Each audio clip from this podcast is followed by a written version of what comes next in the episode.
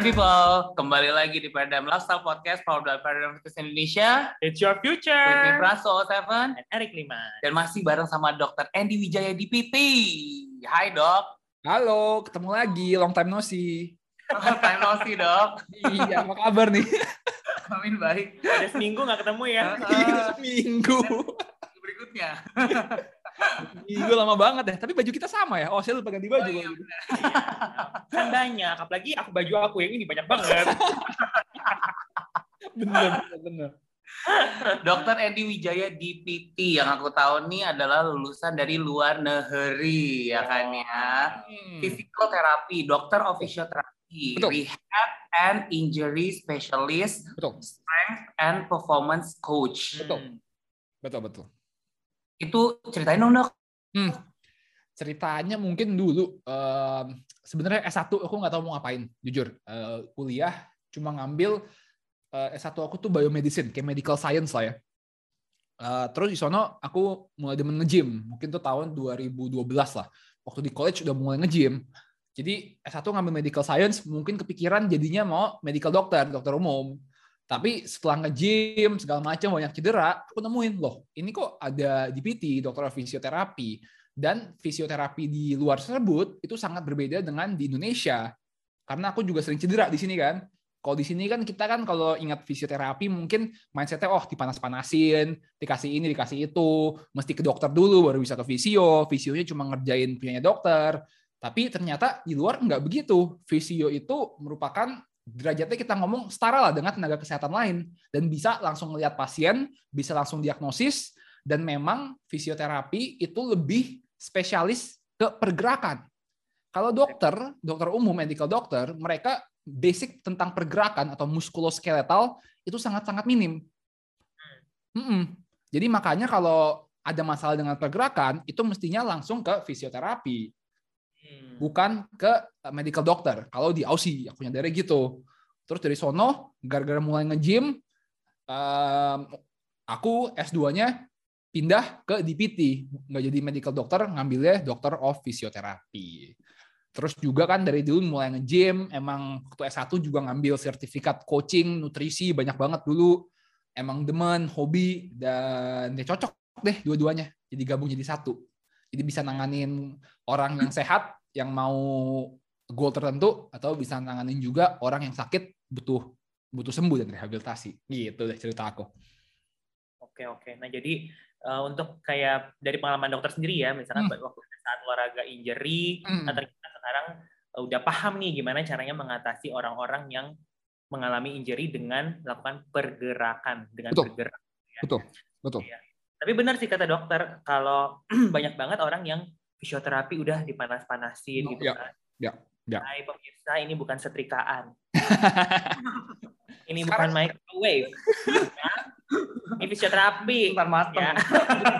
Sekarang sebenarnya udah agak udah agak lebih maju di Indonesia, udah agak lebih maju, tapi masih masih kurang lah, masih belum se eh, fisiotera- dari segi fisioterapisnya sendiri profesinya udah berkembang tapi masih belum belum sepesat itulah. Jadi yang yang yang mindsetnya exercise sudah ada, tapi yang pasif yang cuma panas-panasin tukang alat juga masih banyak gitu. Mm-mm, sayangnya di situ. Dan dari oke. dan dari masyarakatnya juga kadang-kadang orang bingung loh, kok saya sakit pinggang disuruh ngelakuin exercise ini? Bukannya mesti tidur, oh, Hmm. bukannya mestinya nggak boleh gerak. No, exercise yang tepat itu efeknya sama kayak obat. Kalau exercise tepat untuk kondisi Anda, exercise-nya bisa langsung membantu ngurangin rasa sakitnya. Langsung efeknya. Hmm, Mm-mm. oke, oke. Nah, biasa kan eh, orang-orang kalau injury, cedera, Betul. oh ini orang-orang yang konsultasi atau mungkin Betul. orang yang eh, minta eh, bantuan dari dokter nih, pasien-pasien. Itu kira-kira tuh mereka paling sering injury apa sih, Dok? Paling sering injury eh, kalau lagi PPKM gini, pinggang, leher, lutut, bahu. Dah itu paling sering. Oh, kalau dompet injury gak sih? Oh. termasuk, termasuk, termasuk. Jangan enggak deh. enggak, soalnya gini, soalnya gini, em, gini, em, rasa sakit atau cedera itu sebenarnya dimanifest atau diciptakan oleh otak kita. Ketika misalnya um, sebenarnya cuma cuma kepentok dikit nih biru, cuma biru dikit, hmm, kepentok biru. Tapi kalau kondisi misalnya tadi kondisi finansialnya lagi down banget, misalnya saham baru turun 1000% lah, langsung hilang duitnya. Yang tadinya cuma bengkak dikit, itu bisa jadi teriak-teriak, sakit banget. Oh gitu. Jadi jadi our our mindset, our condition, mental condition, our emotional, kalau tadi kayak teman kita yang lagi galau, eh tadi salah. Kalau kayak minggu lalu teman kita yang lagi galau itu, dia jadi dia cedera yang mestinya cuma sakitnya nggak sakit banget, misalnya cuma kayak ketusuk dikit, jadinya sakit banget, jadi bisa kesilat pisau.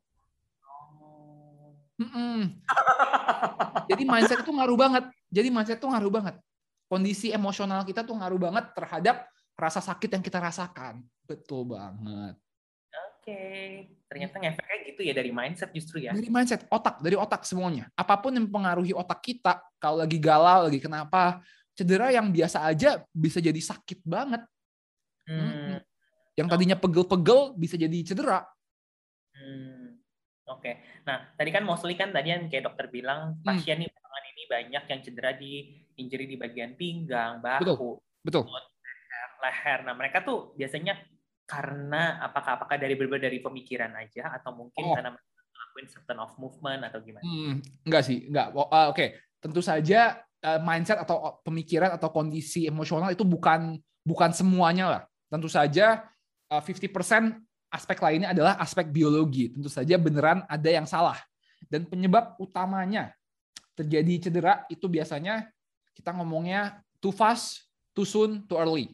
Maksudnya apa? Terlalu cepat meningkatin exercise-nya, terlalu cepat meningkatkan volume atau latihannya atau intensitasnya. Misalnya orang nggak pernah lari, tiba-tiba oh saya mau langsung seminggu lari lima kali, itu cedera.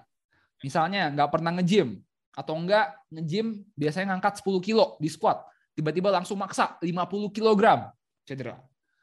Jadi biasanya tuh bikin yang bikin badannya kaget itu yang bikin cedera. Oh. Mm -mm. Tadi apa aja? Too fast, too soon, too early. Ya, too fast, too soon, too early. Iya. Ini ya dok aku tambahin ya. Apa nih? Tulul.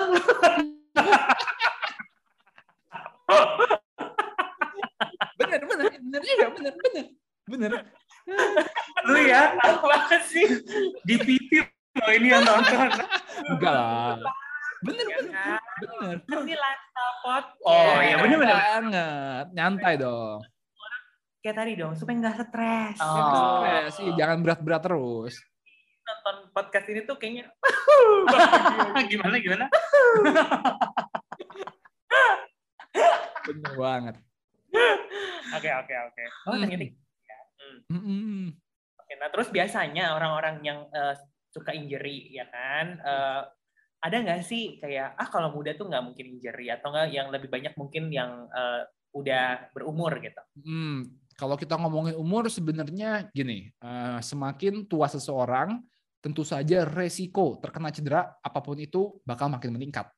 Jadi kalau semakin muda, resikonya semakin rendah. Tapi apakah sekarang kalau muda nggak bisa kena cedera? Bisa juga, tapi batas toleransi tubuh mereka lebih tinggi aja. Jadi makanya kalau udah tua, apakah boleh melakukan exercise yang intens? Apakah boleh olahraga ngangkat beban berat? Jawabannya boleh selama Anda menaikkan intensitasnya perlahan, lahan-lahan, pelan-pelan. Intinya gitu lah. Jadi jangan dipaksa gitu ya. Jangan dipaksa. Benar. Mesti pelan-pelan banget naikinnya. Kalau masih muda nih misalnya, nggak pernah lari, langsung lari 5 kilo, nggak ada masalah. Tapi kalau udah tua, udah umur 60 tahun, nggak pernah lari, disuruh lari 5 km, waduh, bablas itu. Iya iya iya. Ini ojek ya. Iya, negosiasi. Gak usah repot. kalian. Bener. Itu tadi namanya bukannya too much too soon tapi tulul. Betul itu namanya. Bener. Aduh. Banyak tapi yang kayak gitu. Oke oke. Mm-mm. Kayak waktu itu aku juga pernah loh. Aku pernah waktu itu ditangani sama dokter Andy langsung karena waktu itu aku cedera di bagian pinggang. Itu Iya kenapa sih ya? waktu itu? Habis ngapain? Ingat kan? Salah bantal. Salah bantal. Iya iya iya ingat ingat ingat ingat salah bantal. salah bantal. di ah, salah, salah apa lagi itu salah paham kali ya dok. Iya. Tapi waktu itu benar magic loh. Jadi satu kali aku pernah di treatment sama dokter Andy itu juga uh, gak cuma dipanas-panasin aja, tapi memang dikasih pergerakan. Terus Erik coba gerakin ini ya, terus di di hold uh, badannya segala macam. Percaya atau enggak, hanya dalam satu kali untuk aku yang uh, lagi cedera injury pada saat itu, udah loh selesai. Oh my god. Terima kasih. Itu berarti udah lama banget loh. Berbicara. kapan ya? Udah lama banget kali ya? Kayaknya sebelum sebelum COVID ya? Ya, ah, udah belum sih lupa. Aku juga lupa, berasa udah lama banget loh. Berasa udah kayak bisa berapa puluh tahun, berapa nggak puluh juga sih, berapa tahun yang lalu.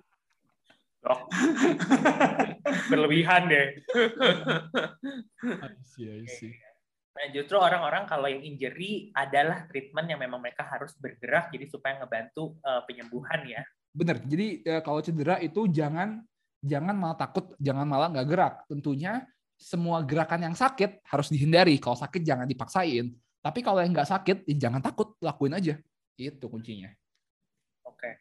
Nah, uh, misalnya gini, orang cedera nih kadang-kadang, ya. bukan kadang tapi most of the people gitu kan ngerasa mungkin ada yang uh, lututnya sakit gitu kan rasa rasa pada saat jalan lututnya nggak enak gitu. terus tapi mereka pikir ya udah ntar juga sembuh, ntar juga sembuh, ntar pas hilang sembuh, kambuh lagi, sembuh lagi, kambuh lagi, dan mereka tuh pada akhirnya ngediemin tuh dalam certain of gitu kan. Nah, sampai pada akhirnya mungkin karena uh, waktu juga, akhirnya malah jadi makin sakit dong. Benar. Kadang-kadang awareness orang tuh nggak sampai situ untuk Benar. melakukan Nah, what do you think about that case hmm. dong? Uh, ya, itu tentu saja kalau cedera didiemin, uh, ya makin lama bisa makin parah. Tapi sekarang masalah di dunia kesehatan Indonesia sekarang nggak cuma Indonesia sih, semua semua juga itu kebanyakan tenaga kesehatan baik itu dokter maupun fisio ataupun yang lain itu mereka cuma nanganin simptom doang. Mereka nggak mencari tahu penyebab cederanya apa. Misal sakit di pinggang, sakit di lutut, oh dikasih obat antiinflamasi, kasih obat anti nyeri, dipanas-panasin pakai alat, udah. Tapi mereka nggak nanya, ini kok kenapa bisa sakit lutut ya? Ini kok kenapa bisa sakit pinggang? ketika mereka nggak mencari tahu apa penyebabnya, ya cederanya nggak hilang-hilang, bakal kambuh-kambuhan. Mm -mm. Jadi untuk semua orang yang cedera, yang paling penting tuh tanya satu, ini cedera kenapa sih? Misal, kalau Anda lagi jalan, kita lagi jalan, terus ada kulit pisang, terus jatuh dikit, engkelnya kesleo, ya kan penyebabnya gara-gara jatuh. Jelas. Yang salah pisang. Iya salah pisang jatuh. Jadi kalau nggak ada si pisangnya lagi ya udah nggak jatuh kan aman. Tapi kalau misalnya cederanya tuh build up doang, kita nggak nyadar kenapa. Misalnya kok tiba-tiba makin lama lutut saya sakit ya. Kok tiba-tiba makin lama pinggang saya sakit ya. Nah harus dicari tahu kenapa. Kalau kita cuma kasih obat antiinflamasi atau kita cuma lemesin ototnya yang nggak sembuh-sembuh, kenapa kita nggak tahu penyebabnya apa? Apakah gara-gara satu salah teknik lakuin gerakannya, atau dua kurang istirahat sehabis latihan atau tiga misalnya juga gara-gara uh, misalnya uh, terlalu intens olahraganya itu mesti dicari jadi apa sih penyebab cederanya hmm. ya jadi emang harus dicari tahu ya gitu misalkan Bener. sakit pinggang apa nih historicalnya gitu ya. Bener. ya jadi misalnya kasih contoh sakit pinggang penyebabnya apa banyak banget misalnya ketika otot core-nya kurang stabil, kurang kuat, jadi pinggangnya bisa cedera. Atau misalnya otot pantatnya kurang bekerja, pinggangnya bisa kompensasi. Atau misalnya juga jarang gerak, duduk terus, bungkuk, atau duduk atau berdiri terus, nggak gerak, otot pinggangnya bisa kaku. Misalnya juga um, tidur miring salah posisi, bisa juga dari posisi tidur. Jadi banyak banget penyebab cedera dan tugas dari kita, dari pasien dan dari tenaga kesehatannya temuin apa sih penyebabnya gitu. Oke, oke. Termasuk kalau tidur kayang ya dok ya, pasti sakit pinggang ya. Gimana bisa tidur kayang? Oh. Kayaknya sambil jalan. serem. Lo, lo, lo, lo, lo, lo. Wah, itu serem sih. Nah, aku juga mau mau ngingetin buat uh, viewersnya YouTube Paradigm Fitness Indonesia nih, kalau misalnya kalian punya keluarga atau mungkin punya sahabat yang mungkin hmm. pernah mengalami sakit pinggang, yeah. terus mau nanya-nanya injury hmm. gitu, boleh langsung uh, apa tulis di kolom komen di bawah, hmm. ya boleh kan gitu. Langsung dibaca sama dokter Andy-nya langsung. Iya. Yeah tulis uh, komen dan juga mention orangnya jadi bisa langsung melakukan treatment. Boleh banget. ya kan? Nah terus ada juga case-case yang uh, mungkin karena mereka juga salah olahraga pada saat era-era di rumah ini, bener gak sih? Bener, salah teknik. Uh, jadi biasanya tuh orang-orang misalnya kalau kita latihan kaki, latihan squat atau deadlift, itu kan mestinya pakai otot paha, pakai otot pantat. Kalau pola gerakan mereka nggak bener, nggak pakai otot pantat, yang biasa yang kompensasi si pinggang, pinggangnya sakit. Atau misalnya juga nggak pakai otot pantat, terus malah pakai otot pahanya, pahanya kebablasan, overload, lututnya sakit Misalnya begitu. Hmm. Hmm. Okay. Nah, jadi solusinya adalah kalau kayak gitu uh, semua harus ikut online PT Paradigm Fitness Indonesia. Biar tekniknya bener ya, ada yang ngajarin. Ya, ya. Oke, jadi ada yang ngajarin guys. Terbang. Ya, uh, tepat dan sesuai dengan goal Anda. Wih, cakep. Iya, iya, iya. Dokter sendiri uh, seminggu olahraga berapa kali dok? Seminggu sekarang empat doang. Cuma empat. Cuma nah. empat. Satu satu kali tujuh jam kali ya? Oh, enggak, enggak, enggak. Sekarang cuma mungkin sekarang udah enggak seintens dulu gara-gara sibuk paling ah, satu kali olahraga satu jaman lah. Satu jaman empat kali seminggu. Eh dok, mau tahu dong, mau tanya nih. Hmm. Uh, dari case case yang udah dokter ada, ya kan, hmm. yang udah pernah ditanganin gitu. Hmm. Ada nggak sih case yang paling challenge buat dokter? Case yang paling challenge. Terkadang sebenarnya yang bikin challenging itu bukan case-nya, tapi lebih ke personality dan mindset pasiennya. Oh, I feel you. I feel you. Jadi kan sama kayak sama kayak misalnya, oh mau diet, mau turunin berat badan. Sebenarnya kita kalau sebagai coach ya, ya, ya diet caranya gampang ya gitu doang. Tapi ya kita harus adjust dengan pasien punya personality, pasien punya mindset, dan pasien punya lifestyle-nya. Jadi sebenarnya yang yang yang ribet itu bukan kondisinya, tapi terkadang yang ribet itu klien atau pasiennya. Oh, artinya dokter ini pengertian orangnya. Pengertian. Sabar ya. Harus kita sabar. Harus kita sabar. harus sabar. Iya, kayaknya aku aku malah nyadar bahwa sebenarnya yang paling penting untuk seorang kita ngomong coach itu ya uh, adalah sebenarnya bukan skillnya bukan atau dokter atau fisio atau semua lah yang paling penting itu sebenarnya gimana kita bisa menyesuaikan komunikasi kita bisa menyesuaikan treatment atau olahraganya dengan klien atau pasiennya. Kalau nggak sesuai, pasiennya nggak mau dengerin, ya percuma. Sebagus apa pun teknik treatment olahraganya, ya nggak bakal tercapai goalnya, nggak bakal sembuh. Oke, okay. kalau case yang paling lucu, ya. artinya orang yang paling lucu personalitinya. Iya ternyata ya ampun ini gara-gara ini gitu. Wah, kalau yang paling lucu, pengen yang gara-gara olahraga malam banyak sih cedera pinggang. banyak. Serius? Banyak makanya oh, wow. makanya makanya aku pernah buat post di Instagram kalau Eric Franz pernah lihat aku pernah buat post di Instagram itu adalah judulnya begini judulnya adalah posisi berhubungan yang aman untuk orang yang sakit pinggang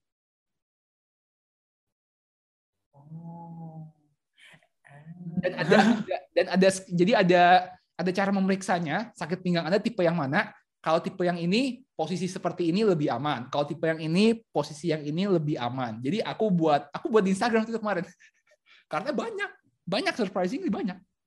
Nah. Itu. Iya. Beneran banyak.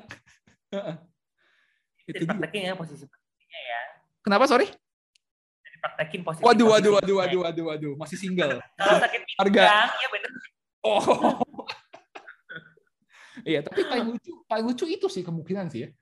Um, atau enggak apalagi yang yang yang lucu. Yang lucu mungkin kesalahannya kesalahan-kesalahan konyol. Kayak kemarin misalnya nih, aku ada pasien juga sih. Uh, dia itu uh, habis operasi otot betisnya, Achilles. Jadi operasi ankle lah.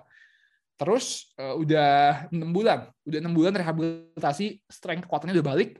Terus tiba-tiba dia lagi di Holy Wing ceritanya lagi di Holy Wing sama istrinya istrinya mungkin lagi lagi lagi minum lagi ngapain rada mabuk dikit jadi dia mau dia mau lari ngejar istrinya Terus tiba-tiba sekalinya lari, melangkah, putus lagi. Bekas operasinya. Dan mesti operasi lagi. Itu udah bener-bener... Uh... oh. Jadi, jadi, saya, jadi dia tiba-tiba bilang saya, ini putus lagi nih kemarin. Terus saya nanya, abis ngapain? Dia bilang, ngejar cewek, hahaha. Terus saya kayak, hah? Beneran? saya kira bercanda, saya kira bercanda. Terus besokan datang, ya nih, ini ceweknya istri saya kemarin ngejar di Holy Wing. Tiba-tiba akselerasi, terus langsung putus lagi. Aduh. Soalnya gitu, itu lucu sih. Menurut saya itu itu itu itu konyol banget sih, tapi ya lucu. Uh -uh. Oh, itulah dampak dari overprotective ya. saya juga nggak tahu dia ngapain. Mungkin kalau dia ntar nonton ini ya ya bisa dilihat lah tahu orangnya. Ya. ya. Mungkin time lebih lanjut. wow, ini seru loh hari ini kita ngobrol tentang injury-injury ya yang orang-orang rata-rata mengalami hal yang Betul. sama gitu. Iya dok. Kalau misalnya injury yang karena kayak tadi nih kayak aku nih, aku kan sering banget salah bantal gitu, terutama ya. di bagian leher. Itu sebenarnya ya. kenapa sih ada ya beneran salah bantal ya? uh, bisa jadi beneran. Jadi gini, ketika ketika cedera kayak salah bantal gitu, sebenarnya yang terjadi adalah ya ototnya doang itu kaku. Misalnya gini, aku tidur, tidur aku tuh begini banget, misalnya lehernya begini. Begini ya. Kalau aku begini, kalau aku begini, pasti otot-otot leher sebelah kanan aku nih, di sini sama di sini, dia bakal kaku terus. Bayangin tidur 8 jam begini, ininya kaku, bangun-bangun pasti sakit ininya. Jadi sebenarnya kebanyakan kalau kayak salah bantal gitu, itu cuma otot yang kaku doang. Jadi ketika otot yang kaku, apa yang mesti dilakukan? Satu, dilemesin otot-ototnya. Bisa pakai foam roller, bisa pakai bola, atau dan lain-lain. Kedua, dikasih yang hangat-hangat atau koyo. Udah deh, hilang deh. Oh, Oke. Okay. Digini-giniin juga bisa ya dok ya? Bisa banget digerak-gerakin. Uh -uh. Bisa benar. Aku udah bisa dong. Iya. Bagus ya. Gini, gini.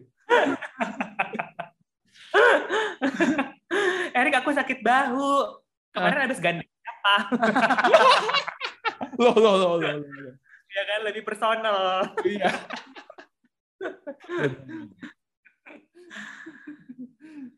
Oke, oke. Nah, terus uh, dok ada nggak saran dari dokter uh, supaya orang-orang nih terbebas dari injury-injury? Enggak lah hmm. gitu. Hmm, saran saran untuk terbebas dari injury. Oke. Saran terbebas dari injury mungkin satu pertama hmm, ketika menaikkan intensitas latihan Anda jangan terlalu cepat. Misal, kalau biasa lari 5 km, jangan langsung lompat ke 21 kilo, ke 10 dulu mungkin itu yang pertama. Kalau beban juga, kalau ngangkat beban, misalnya ngangkat 50 kilo, jangan langsung ke 100 kilo, ke 60 kilo dulu. Itu dari segi uh, intensitas. Terus kedua, pastiin dengerin kata badan. Karena banyak orang juga yang misalnya, oh di programnya atau kelasnya satu jam nih. Jadi mereka, oh saya mesti kelar satu jam. Padahal kemarinnya tidurnya lagi nggak cukup. Kemarinnya lagi stres, nggak tidur sama sekali. Eh jangan dipaksain. Mesti dengerin kata okay. badan. Kalau badan udah bilang, aduh capek, panas, jangan dipaksain, malah makin sakit nantinya. Itu yang kedua. Terus juga yang ketiga, yang banyak orang nggak tahu juga nih, itu kita mesti tahu genetik tubuh kita. Nah, pada bingung. Gini, setiap orang itu punya genetik yang berbeda-beda. Dalam arti, bisa aja genetik saya itu orang yang gampang cedera atau orang yang nggak pernah cedera. Kalian tahu nggak? Misalnya ada temen nih, teman kita orang paradigm atau orang mana yang nggak ngapa-ngapain aja cedera, yang cedera mulu. Karena ada orang kayak gitu, ada orang yang cuma gini dikit cedera, gitu dikit cedera. Tapi ada orang yang udah ekstrim banget, nggak pernah cedera juga. Nah, ini di mana genetik ngaruh. Jadi kalau kalian orang yang gampang cedera, ya pastiin jangan aneh-aneh. Okay. Kalau kalian yang nggak gampang yang nggak gampang cedera, ya bebas, mau aneh-aneh juga nggak masalah. Itu paling. Iya iya. Hmm. Itu lumayan juga ya kalau dikit-dikit cedera ya.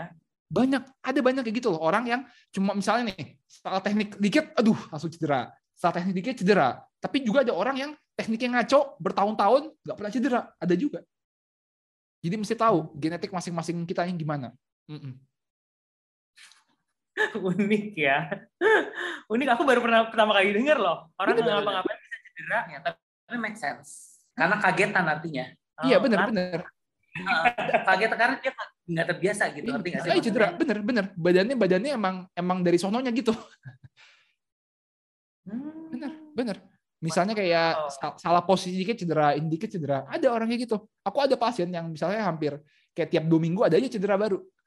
Ada aja. Gitu. Tapi pindah-pindah itu. Pindah-pindah, ada aja, bener. Emang emang tubuhnya gampang cedera aja. Tapi dia orangnya, misalnya orang yang emang nggak sabaran, jadi mau cepet-cepet, ya ya udah. Oh, Mm-mm. oke. Jadi kuncinya juga harus ada sabarnya ya, Dok ya. Bener banget, bener banget. Bisa sabar juga ketika latihan. iya, iya, iya, iya. Unik ya. Lumayan. Unik loh. Tapi beneran sih, jujur aku baru pertama kali dengar ada yang apa dikit-dikit cedera. Iya, genetik ngaruh banget terhadap cedera. Oke, oke. Baiklah, semoga ya hari ini topik hari ini buat uh, Paradigm Lifestyle Podcast untuk semua yang nonton dan dengerin ini berguna juga untuk kalian semua yang mungkin mengalami hal yang sama ya enggak sih? Uh, kayak aku juga kalau at- atlet kan, atlet kayak gini juga tetap pernah cedera. Pasti yang atlet namanya. Cuman bedanya saya tahu badan saya ini kayaknya ada yang nggak enak nih. Kan? Dokter Andy. Langsung ke dokter Andy. Langsung habis itu beres lagi. beres lagi. Bener. Uang tidak masalah. Bener. Thank you banget dok, thank you banget dok, thank you banget. Thank you banget banget dapat insight dari Ya. dokter Andy. Nah buat Paradigm People kalau misalnya teman-teman tadi ngedengar bahwa ada yang eh, oh kayaknya ada ada yang injury atau misalnya ada ada eh, konten ini berguna buat yang mungkin akan melakukan treatment, boleh loh di-share karena dengan kita nge-share kita tuh bukan cuman memberikan energi atau memotivasi Mhm. atau just inspired no kita bisa menyelamatkan hidup seseorang. Jadi keluarga kamu sahabat kamu atau siapa pun dari kamu itu juga cepetan beres injurinya. Ya kan? Gitu. Setuju, setuju, ya kan selalu buat semuanya. Dan kalau misalnya ada feedback ada input very welcome to let us know on DM dan please follow our social media. Ada banyak nih. Ada di Instagram ada di Facebook ada di YouTube ada di LinkedIn, ada di TikTok, ada di Thriller, dan kita ketemu lagi in the next episode of Paradigm Lifestyle Podcast, powered by Paradigm Fitness Indonesia. It's your future. Thank you, Dr. Andy. Thank you, Eric. Thank you, Franz. Thank you, Paradigm people. See you guys.